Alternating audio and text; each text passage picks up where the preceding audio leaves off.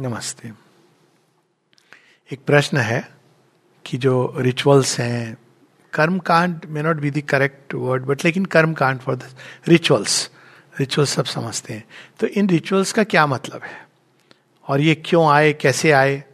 हम सबको कहा जाता है, ये रिचुअल्स करो, कुछ लोग रिवोल्ट करते हैं, हम नहीं करेंगे। अलग अलग देश में अलग अलग रिलीजन्स में अलग अलग रिचुअल्स हैं। तो रिचुअल्स के अगर हम मूल में जाएँ तो रिचुअल्स क्या है? हर चीज़ में मेडिकल साइंस में भी रिचुअल है बाय दी वे आपको एक एग्ज़ाम्पल देता हूँ। तो उससे पता चलेगा कि रिचुअल्स की ओरिजिन क्या है। मेडिकल साइंस में आप देखेंगे, जो जब मैं पहली बार ऑपरेशन थिएटर गया था तो मुझे बड़ा मज़ा आया देख के कि आप पहले चप्पल यहाँ खोलो। मैं गलती से अंदर नर्स ने कहा, बाहर बाहर बाहर डॉक्टर साहब। डॉक्टर ने, हम स्टूडेंट थे, लेकिन वो इज़्ज़त से बाहर हमने चप्पल खोली। उसके बाद अंदर जाके आप देखोगे कि आप दूसरी चप्पल पहनते हो। नंगे पाँव नहीं जाते हो, और दूसरी चप्पल पहनते हो। फिर आपको वो कैप और ये सब लगाया जाता है। फिर हाथ धोते हो। हाथ धोने का भी एक तरीका है। वो आपने ऐसे हाथ धो, ऐसे नहीं धोगे आप हाथ। हाथ धो करके आप ऐसे करोगे। अब बोलो क्यों? क्योंकि वो पानी ऐसे चुएगा पानी ऐसे चुएगा फिर उसको कोई आके आपको पोछेगा। ग्लव्स कैसे पहनोगे? वो ऐसे, इस तरह से ग्लव्स हैं कि वो बाहर का पार्ट आपका टच नहीं, आप कभी टच नहीं करोगे। So the whole thing if you see is an elaborate ritual उसके बाद जब आप ऑपरेशन हो रहा है तो बॉडी में आप, मुझे काम दे दिया था, एक रिट्रैक्टर से आप लिवर को पकड़ो। तो बहुत बड़ा रिचुअल है हाँ। आठ घंटे ऑपरेशन हो रहा था, मुझे नींद के झोंके आ रहे थे, भूख लग रही है, तपस्या है तो मुझे डांट पड़ गई। तीन घंटे बाद, तीन घंटे तो करता रहा। हा hold it nicely you are living it loose तो मैंने ज़्यादा no no no not so tight अब पता नहीं ना, अब इंटर्न बेचारा, मैंने तब सोचा, ये सर्जरी नहीं करूँगा क्योंकि रिचुअलिस्टिक नेचर नहीं है मेरा. पर I am just telling you rituals are simply how the develop rituals develop उनके पीछे एक विज्ञान होता है।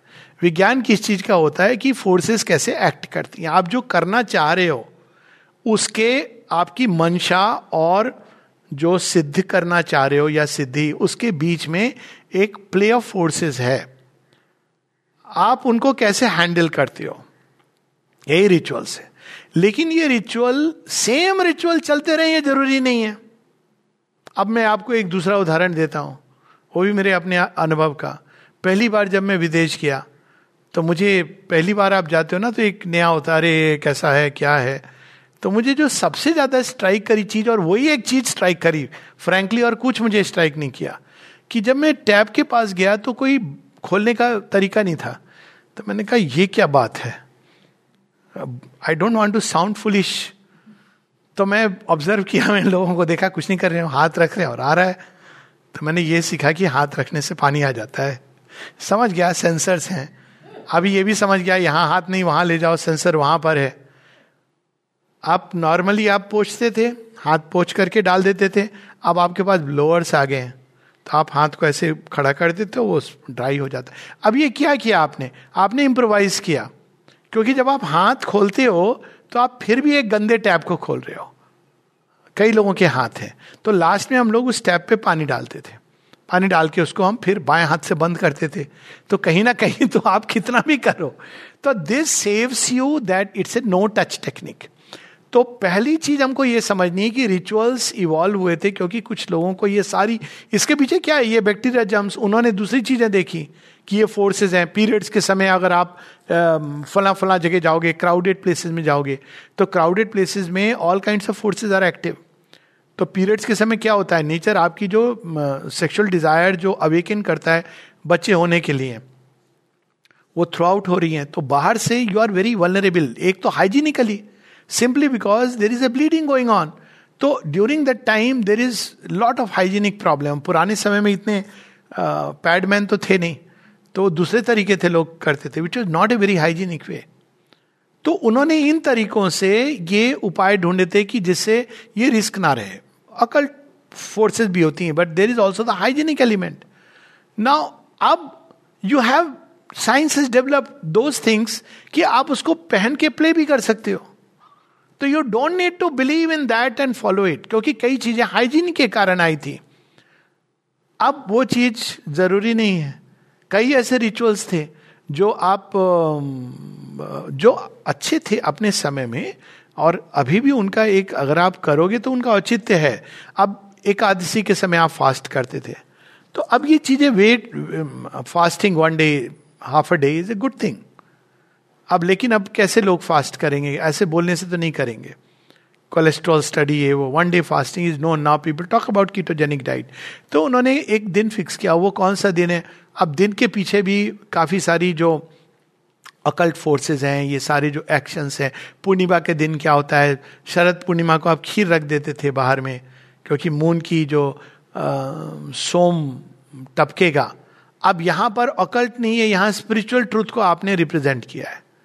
यानी moon is a symbol of delight तो वो सिंबल ऑफ़ डिलाइट होने के कारण जब वैदिक ऋषिज तपस्या करते थे तो जब वो mystic moon spiritual mind awaken करता था तो जब स्पिरिचुअल माइंड अवेकन करता है, आपको एक अलग तरह का जॉय मिलता है। That is a you know delight that you first experience उसके पहले जिसको हम जॉय कहते हैं, वो वाइटल का, वो तो फिर उसके सामने बहुत फीका लगता है। लगता है, ये राजभोग है, ये गुड़ की मिठाई है। तो अब क्या हो गया कि अब ये ट्रूथ है कि आप साधना के द्वारा जब स्पिरिचुअल माइंड में अवेकन करोगे यू विल एक्सपीरियंस डिलाइट लेकिन अब इस चीज़ को माइंड ऑफ़ द रेस में कैसे कैप्चर किया जाए? ये सब आप बोलोगे, लोग पढ़ेंगे भी नहीं, बोलेंगे क्या delight mystic moon spiritual mind ये सब तो लोगों ने क्या कहा? खीर शरद पूर्णिमा के दिन बना के रख दो। बाहर, उसको खाने से बहुत फ़ायदा होता है। अब ये नहीं कि फ़ायदा नहीं होता होगा बिकॉज़ रिचुअल्स सिंबल्स भी कुछ ना कुछ हद तक उस रियलिटी को ट्रांसलेट करते हैं। सूर्य ग्रहण उसी प्रकार से। बाहर नहीं निकलो संक स्नान करो उसके बाद। It was all based on forces but the reason why we must understand कि क्या कारण थे क्योंकि यू कैन इम्प्रोवाइज अब आपको वो खीर बाहर रख के वेट करने की ज़रूरत नहीं है रिचुअलिस्टिकली कि आपने नहीं किया तो बहुत कोई बड़ा नुकसान हो जाएगा। आप खीर रखिए और गीता की तरह कहिए, ब्रह्म को ब्रह्म अर्पण कर रहा है और ब्रह्म खा रहा है तो मुँह नून तो सब किनारे रह जाएँगे। दैट्स वाई गीता सेज वेद वादिन गीता क्या कहती है? जो ब्रह्म चेतना में उठ रहे होते हैं, उनके लिए वेदवाद का उतना ही स्थान है। यहाँ वेदवाद की बात करें, कर्मकांड जिसकी बात, जहाँ से ओरिजिनल कर्मकांड वहाँ से आता है। बाद में उसमें अकल चीज़ें जुड़ी, तंत्र जुड़ा, बहुत कुछ जुड़ा। तो वो कहती, जितना एक लुटिया लेके तुम समुद्र में खड़े हो, उतनी यूटिलिटी होती है वेदवाद की, उसके लिए जो इनर कॉन्शियसनेस में बढ़ रहा है। Same thing you can see विग्रह की पूजा। अब ये सच है कि वेदों में नहीं है, मंदिरों का वर्णन नहीं है। ये बाद में आए, तंत्र के समय, पुराणों के समय। इसका अर्थ ये नहीं कि मंदिरों की यूटिलिटी नहीं है। वैदिक काल से हिंदू सनातन धर्म ने रिकॉग्नाइज किया कि दो प्रकार के मनुष्य हैं। एक जो अभी तैयार नहीं है ट्रू इनर लाइफ के लिए, और एक जो तैयार है। तो जो ट्रू इनर लाइफ के लिए तैयार नहीं है, उनके लिए क्या किया जाए? उनको क्या छोड़ दिया जाए ऐसे। जाओ तुम अपने रास्ते, जब तुम्हारे अंदर एस्पिरेशन आएगी, गुरु मिलेगा नहीं, उनको भी मार्ग पे रखना है। तो क्या तरीका अपनाया गया? बाद मंदिर बने, पूजा का विधान बना, बाहर से आप जाके वहाँ जब अर्पण करते हो तो आपकी ट्रेनिंग होती है कि मैंने भोजन दिया। अब हम लोग बचपन में ये चीज़ें हमने सीखी गाय को रोटी दो, स्वान को रोटी दो, धरती माता को दो, किसी वृद्ध को दो, ब्राह्मण को दो फिर आप खाओ। अब क्या है ये? एक बहुत सुंदर ट्रेनिंग ग्राउंड है। लेकिन do we have to do it ना अब अब फॉरेन कंट्री में तो बड़ी प्रॉब्लम आपको गाय नहीं मिलेगी, कसाई ले गए मतलब या तो उनका बिज़नेस चल रहा है। दूध निकाल सब में ये मिल्क एलर्जी आप सुनोगे नहीं इंडिया में? वेस्ट में सुन क्यों? क्योंकि ऑक्सीटोसिन ये सब दे रहे हैं। तो एलर्जी मिल्क की नहीं है। एलर्जी हो रही है वो सारे केमिकल्स की। तो गाय माता तो दिखेगी नहीं ऐसे घूमती हुई आपको सड़क पे। अब आप जाओगे नहीं, गौशाला बोल के तो है नहीं। वो तो डेयरी है जहाँ दूध निकल रहा है, बेचने के लिए सिंपल और कुछ नहीं है। या कसाई के घर में मिलेगी। सिर्फ़ sad state, but animal welfare की बात होती है। तो बहुत अच्छा ध्यान रखते हैं मारने के लिए या बेचने के लिए। तो एनी वो एक अलग टॉपिक है। पर अब नहीं मिलेगी तो आप क्या करोगे? ओ माई गॉड तो इस भाव को रखो कि ये भोजन जो मैं ले रहा हूँ, ये केवल मेरे लिए नहीं है। केवल मेरी भूख प्यास को बुझाने के लिए नहीं, केवल मेरे लालच को पूरा करने के लिए नहीं है। तो कुछ क्षण बैठ के भगवान को अर्पण किया। ऐसे नहीं कि, अरे वाह, कितनी अच्छी मिठाई है, खा लो। आपने कितना भी बाहर गैया, कुत्ते को भेज दिया, वो भी खुद तो देते नहीं हो, बच्चे को भेज दिया। मैंने दिया हुआ है ये सब। किया हुआ है। फिर खैर, हमारे घर में ऐसे नहीं था कि फटाक से खा लो ऐसे। लेकिन आपने ये सब भेज दिया, लेकिन आप उसको, उसी ग्रीड और ग्लटन से देख रहे हो तो it has no meaning at all तो तीन प्रकार के रिचुअल हैं। एक है जो एक प्रोसेस है चीज़ों को करने की विधि है। फॉर इंस्टेंस अब ये जो पहला प्रकार जो मैंने बताया, इसका मैं एक एग्ज़ाम्पल देता हूँ, श्राद्ध सेरेमनी तो श्राद्ध में क्या करते हो? अगर आप ध्यान से देखो तो वो आप एक पिंड बनाते हो, है ना, वो आटे का। और उस पिंड में आप इन्वोक करते हो उसके। तो आप थाली में जो उसको पसंद आता था, उसको तो आप वाइटल को अट्रैक्ट कर रहे हो देखते रहे पसंद का खाना है। अभी भी उसको मज़ा आएगा कि अरे, मेरे मर्ज़ी का हलवा बना है।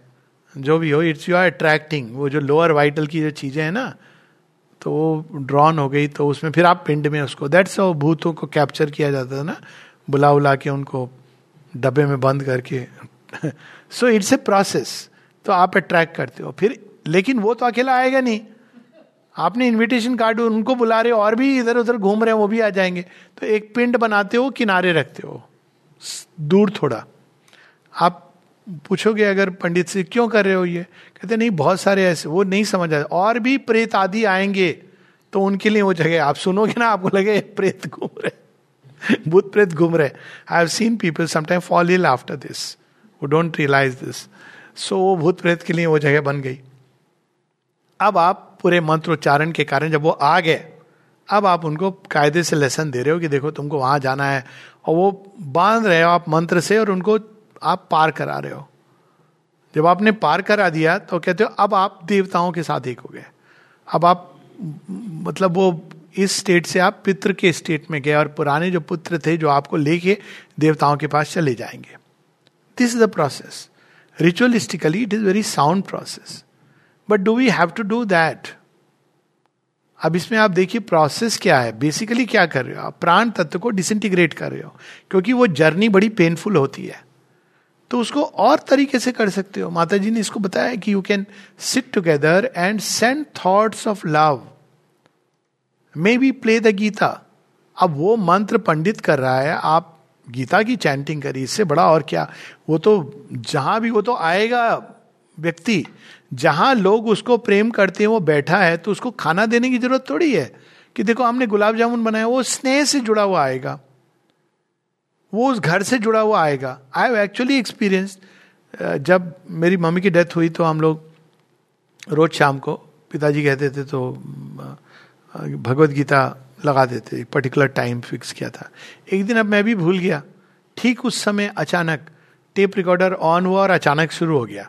अब घर में कोई नहीं था। मैं रियल स्टोरी आपको बता रहा हूँ। मतलब ये एकदम अब खुद अनुभव की एकदम। कई ऐसी कहानियाँ मैंने अनुभव की हैं रियल लाइफ तो मैं और मेरे पिताजी बैठे हैं और एक हमारे सर्वेंट होता था। वो तीनों बैठ के और वो tape recorder was in the meditation room जहाँ माता जी श्री अरविंद का हमने एक मेडिटेशन रूम मैंने बनाया हुआ था। अचानक ऑन हो गया। तो पहले, अरे, ये कहाँ से आवाज़ आई? देन आई रियलाइज़ कि, अरे, ये तो ऑन हुआ है और वो चल रहा है। वो श्लोक चल रहे तब मैं गया and I realise the time कि, अरे I forgotten so obviously mummy आई। उन्होंने कहा, ये देखो, मूर्ख, बैठ गए ऑन कर दिया कि, तुम लोग ऐसे मुझे बुला रहे हो, मैं आ रही हूँ टाइम पे ये क्या मुझे सुनना है?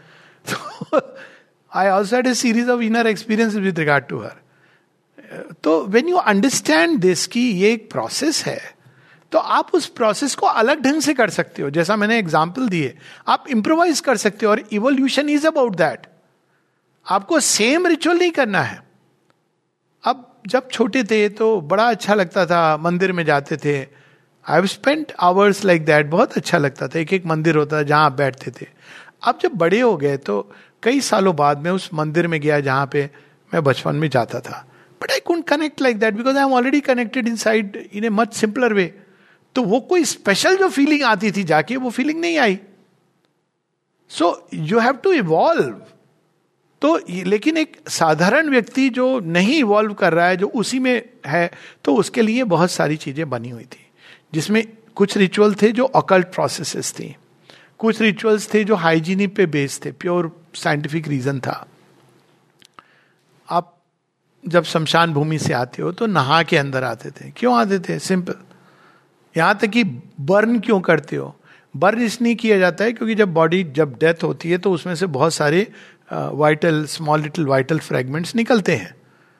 तो इंडियन अकल्ट साइंस इतनी डेवलप थी क्योंकि जो सनातन धर्म से पोषित है ना, वो बड़े साइकिकली सेंसिटिव होते हैं। ये हम लोग की विरासत है।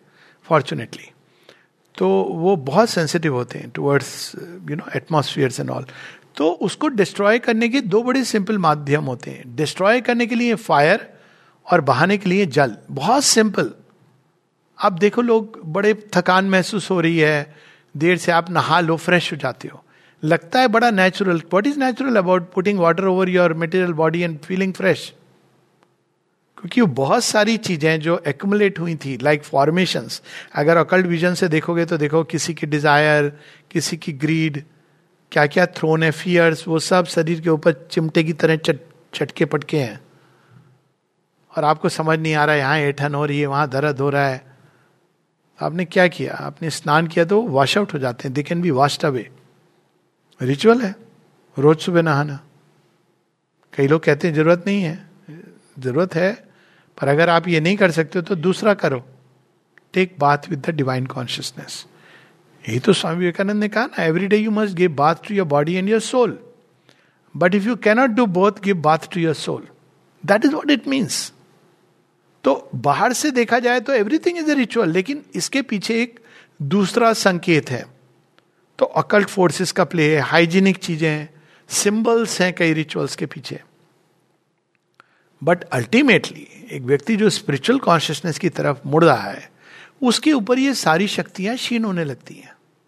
माई कहती है the stars and all these forces जो नॉर्मली डिटरमाइन आपकी डेस्टिनी ये प्रडिक्शन सब खत्म होने लगते हैं। नॉर्मली आपकी destiny is in the grip of forces which are operating upon us वो फोर्सेस को राइट right किसने दिया? हमारे अपने कर्मों ने दिया। So they can enter and start playing अब जब आप स्पिरिचुअल कॉन्शियसनेस की तरफ़ मुड़ते हो तो एक नई चीज़ आ जाती है। जिसके सामने ये फोर्सेस आती हैं, कहती हैं, अब ये तो नई चीज़ आ गई। ये तो भगवान ही आ गए, हम क्या करें? तो होगी ना मारकंडे वाली बात। बस डेस्टिनी ने कहा था, बारह साल जिएगा। मारकंडे शिव भक्त थे।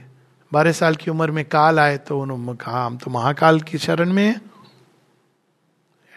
He did not die so this is how we have to understand कि ये रिचुअल एक, जब तक हम एक, जिसको कहा है लोअर हेमिस्फीयर वेदों में, जब हम लोअर नेचर की ग्रिप में हैं, तब तक इनकी यूटिलिटी है दो कारणों से।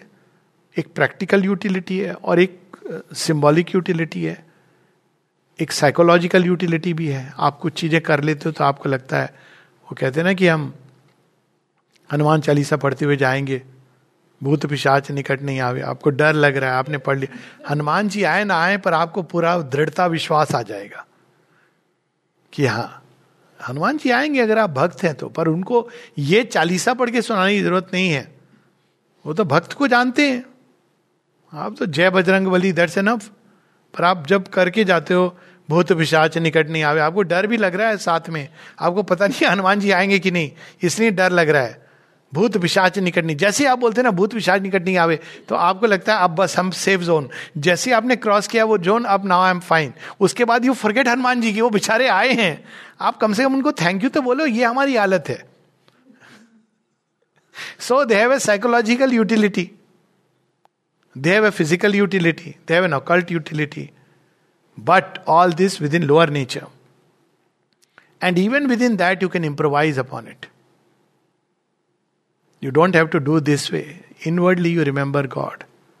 And then if you take to spiritual consciousness यदि आप आध्यात्मिक आत्म विकास की ओर चले हो तो ये सब की चीज़ें धीरे धीरे खत्म हो जाती हैं इनफैक्ट ड्रॉप आउट हो जाती हैं that is how one has to understand the science of ritual पर स्पिरिचुअल कॉन्शियसनेस में भी जाके जो लोग कंटिन्यू करते हैं और कहते हैं जस्टिफाई कर रहे हैं देन एक आध्यात्मिक जीवन में आध्यात्मिक व्यक्ति के लिए इन चीज़ों की there is no more utility इसकी यूजफुलनेस तब तक है जब तक आप अज्ञान अंधकार के घेरे में है।